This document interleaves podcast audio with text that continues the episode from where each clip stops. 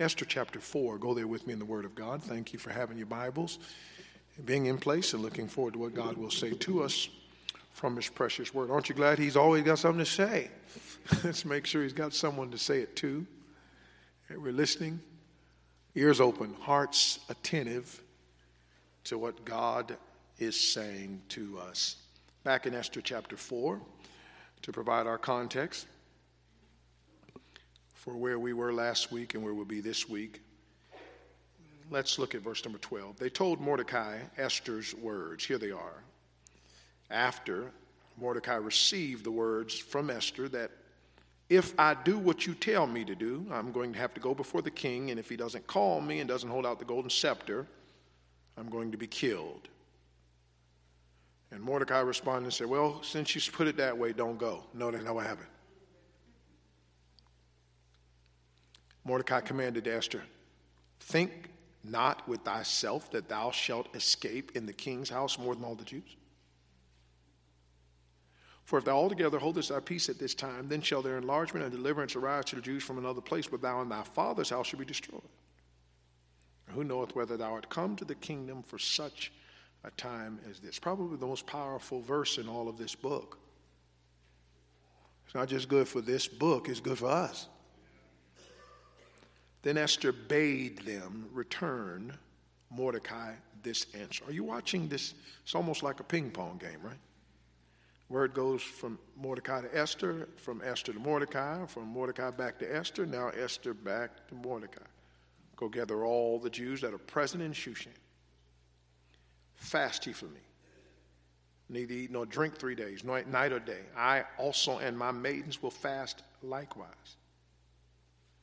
And so will I go in unto the king, which is not according to the law. And if I perish, I perish. So Mordecai went his way and did according to all that Esther had commanded him. Let the church say amen. Father, add thy blessing to the reading of your word. Cleanse me of sin, empty me of self, and fill me with your spirit. Help me to be a blessing. Thank you. Thank you for the trials that drive us to the solid rock. Now help us, Lord, to stand on you. In these next few moments, would you give us ears to hear and hearts to listen, and then give us a will to live what we learn for thy glory and for our good. In Jesus' name, amen. You may be seated. Thank you for standing. Say the theme of this book with me. God is working behind the scenes. Say it again. One more time, nice and loud. Now say amen if you believe it. Amen. Yeah. There's only one way to believe that. It's by faith. Without faith, it is impossible to please God. Not hard, not difficult, not a stretch, not unlikely. Impossible to please God. Whatsoever is not of faith is of sin. So you can't please God without faith, because there will be many times when what you're doing for God is not because you can see God or you can see what's happening. You must believe that God is, Hebrews 11:6, and that he is a rewarder of them that diligently seek him. This was true of the saints, the children of God that didn't have a Bible. It's true for those of us that do have a Bible. We must walk by faith and not by sight. We must know that he is always working. I was reading and sending to someone this week the lyrics of that great song that I'm often reminded of. God is too good to be unkind. He's too wise to be mistaken. So when you don't understand and you can't trace his plan and you can't see his hand, trust his heart. I must believe that he's doing what he does, not because I can see it, but because he's God. And this is a story that is manifesting that truth of God over and over and over and over again. And the good thing about the Bible, although it was written years ago about characters who lived years ago, is that it is written about a God who still lives today. He changes not. He's the same yesterday, today, and forever. It's hard to find people that don't change. It's hard to find things that don't change. It's hard to buy something that will work just as well 5 years after you bought it as it did when you first bought it. But I'm glad that God is just as good today as he's always Praise Ben. So in Esther chapter 4, we are watching this story remind us again and again that God, our God, is working behind the scenes. We saw the evil plot of Haman in chapter number 3, and then we saw the engaged perception of Mordecai. We saw that when the wicked man devised a plot, it was important for the godly man to have perception. And we've been saying this over and over again on multiple fronts as we look at the scripture. It's important for us, those of us that are believers, that while the devil continues to devise his plots, that we are aware, that we are awake, that we are attentive. We need to know what the devil's doing so we know how to respond properly. Amen. You ain't going to get the devil to quit being devilish, but you don't want to be devilish with him. And so Mordecai is fully engaged. He knows what's going on. Chronicles puts it like this: the sons of Issachar had understanding of the times. They were aware of what's going on. Ladies and gentlemen, it's 2023. You need to understand the times. The devil is not new, but he's coming up with schemes and all kinds of plots and all kinds of evil designs. It's important for us to be engaged spiritually. Painfully, he detected it. It prompted a dismay in him. His passionate demonstration was to put on sackcloth and ashes and to show his mourning for what had happened. Why? This evil man, had plotted to kill all of the Jews, of which Mordecai was, and Esther was, and a whole bunch of people were. There they were under a decree that had devised their demise. How many of you know it ain't over till God says it's over? And so he publicly displays it. The prevalent distress shows that all the Jews had a problem with it. Prominent delivery, it gets up to Esther that Mordecai, her guardian, is displaying his sorrow over this plot. By the way, when you stand up and mourn sin, somebody's going to hear about it. You don't have to promote your own agenda. You don't have to blast it everywhere. You don't have to toot your own horn. When you take a stand against evil, it will pass through the grapevine. People will hear when you stand for what's right against what's wrong. Somebody say amen to that. Provoked a disturbance. And a powerful directive from Esther is that he put on different clothes. You're not supposed to be in the king's court. You're not supposed to be near the palace dressed like that. I'm trying to tell you, when you live for God, you get serious about God, it will have you breaking all kinds of protocol. You can't be doing what people do and do what's normal. I'm not saying you ought to break laws, you ought to act a fool. I'm just simply saying when something hits your heart for Christ's sake, you don't check to see what everybody's doing. You do what the Spirit leads you to do. And so this persistent decline of Mordecai is, no, I won't take those clothes. I put these on purpose. Amen. Last week I reminded us, anything we do on purpose, we should never let somebody get us not to do.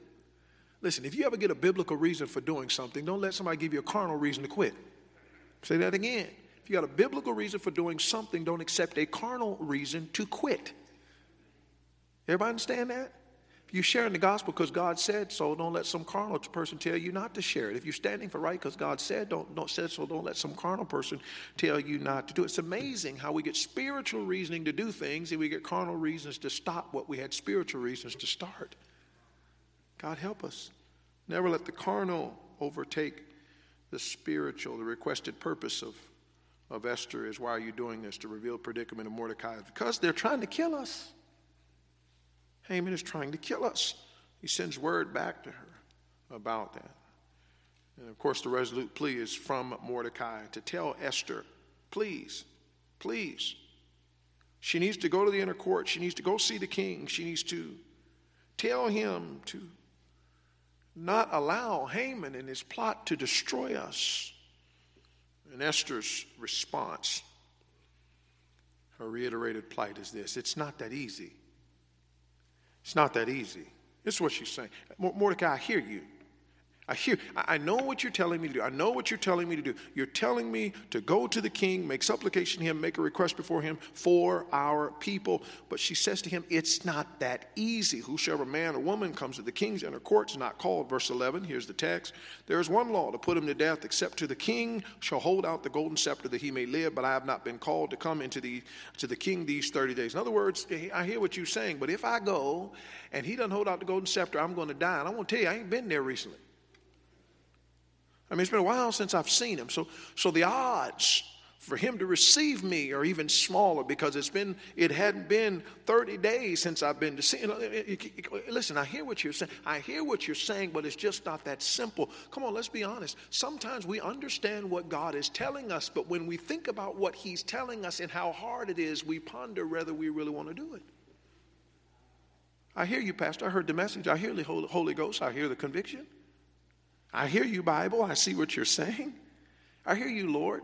I know you're telling me to stand right. Young people are sitting in the room, and I hear you, Pastor, stay pure until I get married, and don't hang around the right kind of friends, and don't give in to peer pressure. You single adults, wait on God's choice, and you married folk, fight the good fight, and live a marriage that's upstanding before the Lord, and dress right in a wicked world, and stand for God in an immoral society, and do right in a postmodern philosophical world. I hear you, Pastor. I read the same Bible you're reading. I'm just telling you, it ain't that easy. Could you please tell me when it ever was? Well, you just don't understand. It's 2023. Listen to me. It was Genesis 6. It wasn't easy for Noah. You think you're the first generation that lives Christianity in a tough predicament? Listen, from the time they ate that fruit, it wasn't easy. And let me tell you something. They seemed to not think it was easy before they ever ate it. I mean, with no flesh, they still couldn't pull it off. No peer pressure. Listen to me, just Eve and Adam and the serpent, and they couldn't get it done. And you and I think that we can use the excuse that we're living in the worst generation. Listen to me, in Babylon it wasn't easy. Let me tell you something, against the Philistines it wasn't easy. When David was leading, it wasn't easy. When these men that turned the world upside down were living in a world after Jesus Christ had just been crucified and now the target was on their back, it wasn't easy. Ladies and gentlemen, we don't serve God because it's easy. We serve God because it's right. Amen. And so she's just telling him this, I'm in a plight. And then he responds back with a realistic perspective. Here it now. Think not, verse 13. Here it is. With thyself that thou shalt escape in the king's house more than all the Jews. Here's what he's saying. Do you think, Esther, that by your refusing to do what you need to do, you're going to get off the hook? Isn't that how the flesh works in our mind?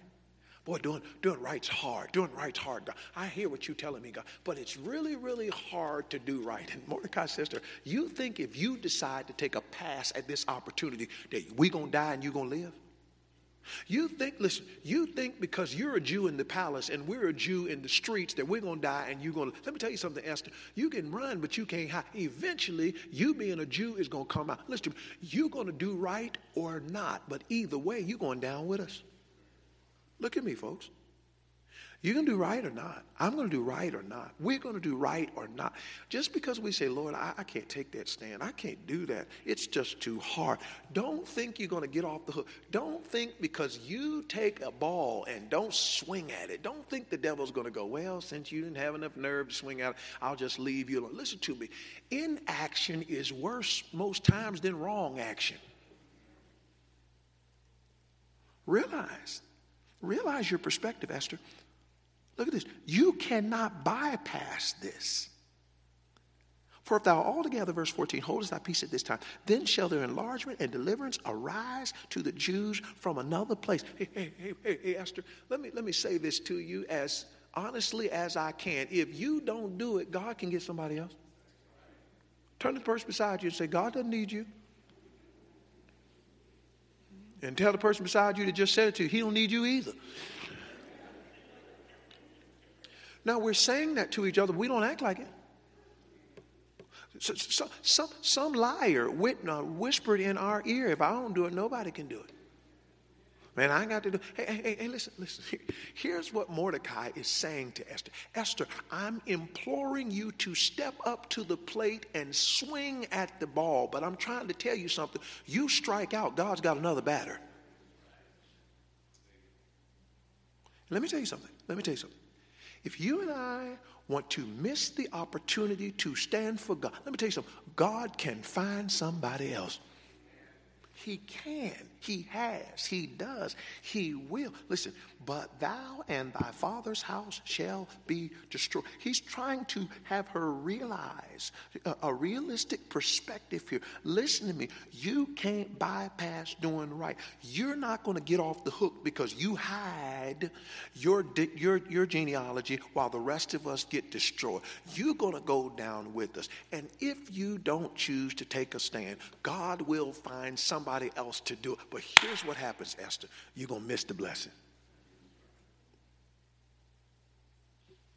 Biggest loser when I do wrong is me. The one that misses out the most when I do right is me. I'm the one. He said, then shall their deliverance arise from another place, but thou and thy father's house shall be destroyed. Ladies and gentlemen, the chance to stand for God is not one you want to pass on. The chance to stand for God is not one you want to dismiss. The chance to stand for God is not something you want to delay. There's nothing, please hear me tonight, there is nothing in the world. There's no fulfillment that money can purchase. There's no feeling that anything in the world can rival. There is no comparison in life than standing in your place and living for God, than stepping up to the plate and taking a stand. There's nothing like the feeling that God gave me an opportunity to bring glory to his name, and I took advantage of it. Equally, there's nothing like missing it. There's nothing like missing it. And then, not only this realistic perspective, but notice the realized providence. Next three words, and who knoweth. Say those with me, and who knoweth. Say it, and who knoweth. Say it again. Say it again. Now listen, please. Here's the prospect, right? We're talking about the realized providence of God. It comes, first of all, in prospect, right? Who knoweth? This is a question mark. Who knows just whether or not the whole reason your pretty, pure, prepared self got into the palace was for this moment? Now, get this tonight. The prospect only gets realized when you have the proper performance. See, you can't discover the prospect. You can't truly realize the prospect of God's providence unless you properly proceed with your performance. Here's what he's saying. Esther, it could just be. It might just be. There's a strong possibility. Just maybe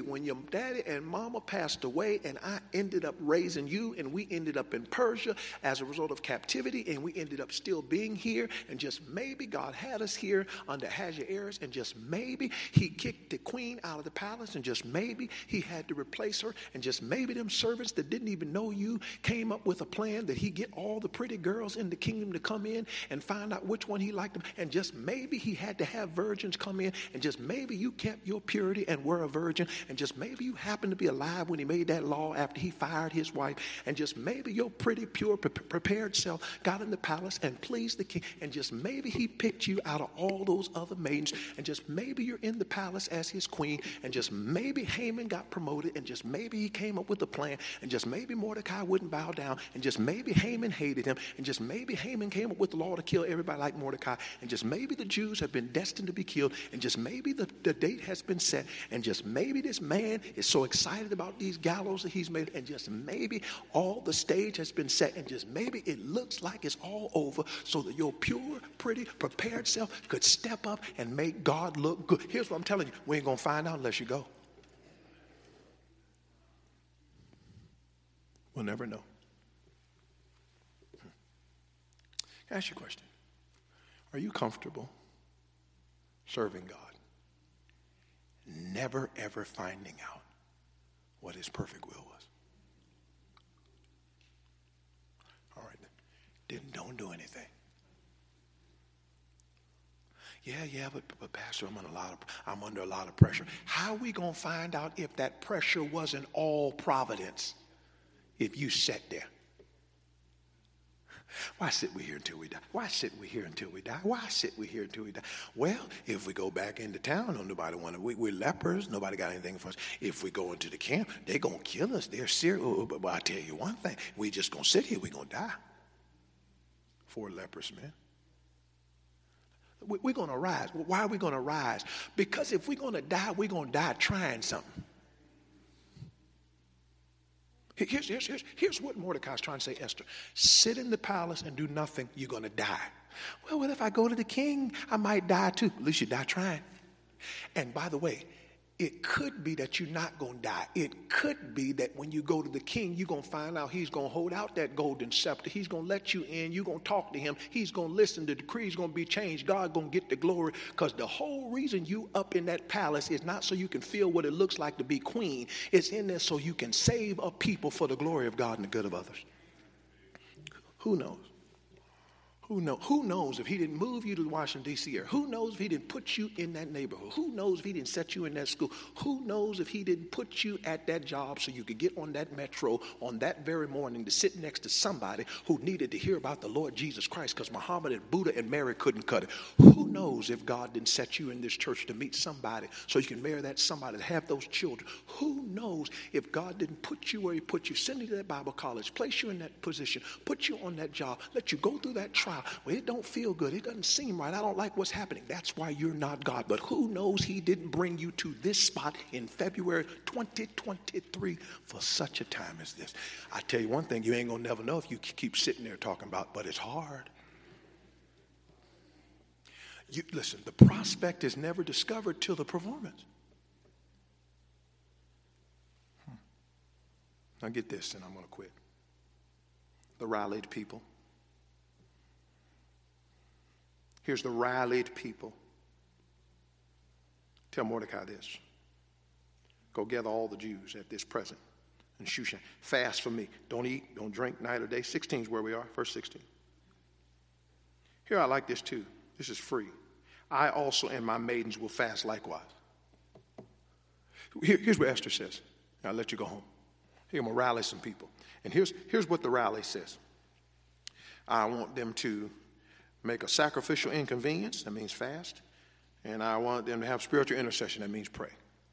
Sacrificial inconvenience. Watch this. She's saying, this thing is so important, you're going to have to give up something. Somebody asked me recently, I think it was last week before, hey, this fasting stuff, is this serious? I said, yeah. Is it in the Bible? Yeah. Why anybody do it? Well, ask about 13,000 other things in the Bible people stopped doing.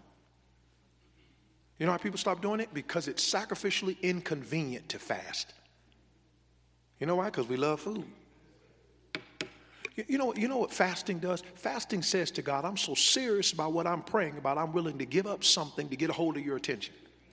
Sacrificial inconvenience coupled with spiritual intercession. Remember the disciples were trying to heal somebody and Jesus said, this kind cometh by prayer and fast. You couldn't do it because you weren't serious enough. Some things are so serious, God ain't going to listen to you. Inconvenience yourself combined with intercession.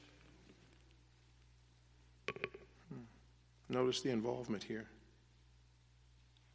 Surrendered involvement on Esther's part. I also and my maidens will fast alike. I'd like to get to that last part, but I won't. But I will say this, I also and my maidens will fast likewise. You know what I found out? I found out Christian people are good for asking people to pray for them, and they ain't even praying themselves. Fast for me. I tell you what, I really need you to get a hold of God for me. I need everybody and their mama to be praying. Make sure you're included in the everybody and their mama. I'm troubled in my spirit when I'm praying harder for people's needs than they are. I'm asking people to pray harder for me than I pray for myself. Bless God in the morning. Listen, early tomorrow morning, I'm going to meet God at the throne room on behalf of other people. I hope that those people are at the throne room themselves. Some people are praying for me. I mean, this church is praying for their pastor. But should you be praying for your pastor more than the pastor praying? Esther said, listen, I am not about to ask you all to give up your food and get on your knees, while I won't give up mine and get on mine.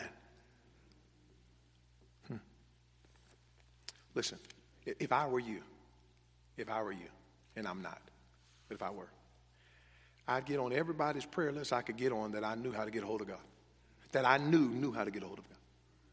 You know what I mean? Some people's prayer lists you might as well not even worry about getting on. Amen. Some people don't get a hold of God. And some people say, I'm praying for you, and they're lying. It's just a phrase.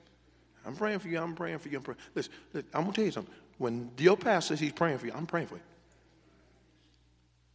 I'm praying for you when you're not praying for you.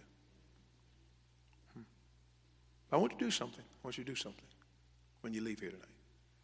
I want you to thank God for everybody that has you on their prayer list. Tell them, I believe I'm alive because of prayer. That's why I'm so committed to prayer.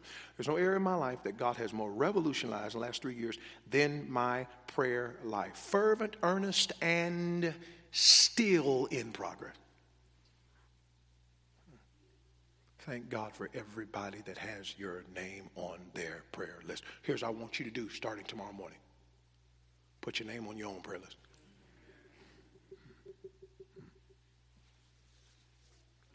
You look on this thing right here.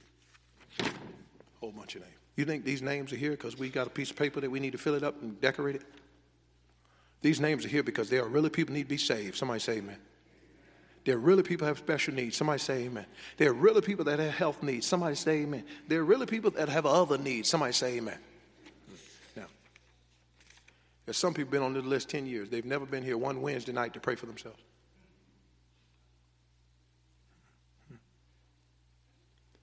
God help us.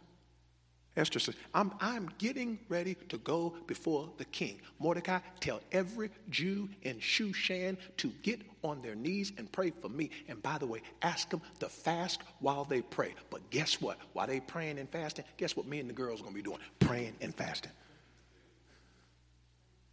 Because I will not ask Christian people to go further for me than I'm willing to go for myself. It's time to step it up. Our Christian game. We are leaning on the spirituality of other people to carry us through, and it's about time we raise the bar on ourselves that others have already attained.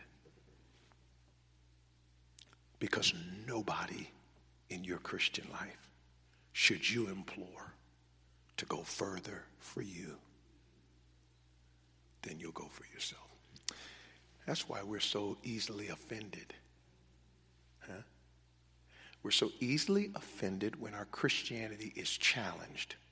A hard message, a word from a loving peer, a spouse, a parent, a pastor, a friend that says, you need to step up your spirituality. And the first thing the flesh says, who you think you are correcting me? Listen to me. You'd be less sensitive and quick to react to the challenges of other people when those challenges didn't push you any further than you were already challenging yourself. I and my maidens will pray and fast. Likewise. Next Wednesday, let's look at the last phrase in the end of the passage of Scripture. You can't get to the end of that verse unless you join your prayer partners who are praying for you in prayer for yourself. Our Father, we love you and we bless you. Give us a greater commitment to prayer personally.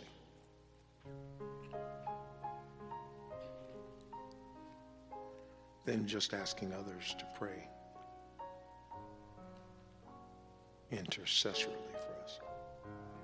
Pastor, God is working on me about me. Pastor, God is working on me about me. And I pray that I would challenge myself to match the level of intensity that many have already attained to on my behalf. Pray for me. God is working on me about me, That's you. Would you put your hand up all over the room? God bless you. All over the building. And to God be the glory. Well, if we're not letting him work on us about us, we're in trouble. Deep, deep trouble. God bless you all over the room. God bless you. Praise the Lord. If you're here tonight, you don't know the Lord, would you let somebody show you how you can go to heaven? We're not asking you to do something we've not done. We know him. And he's worth getting to know. Father, we love you. We bless you. Magnify your name. Keep doing what you do in and through us for your glory and for our good. In Jesus' name and for his sake.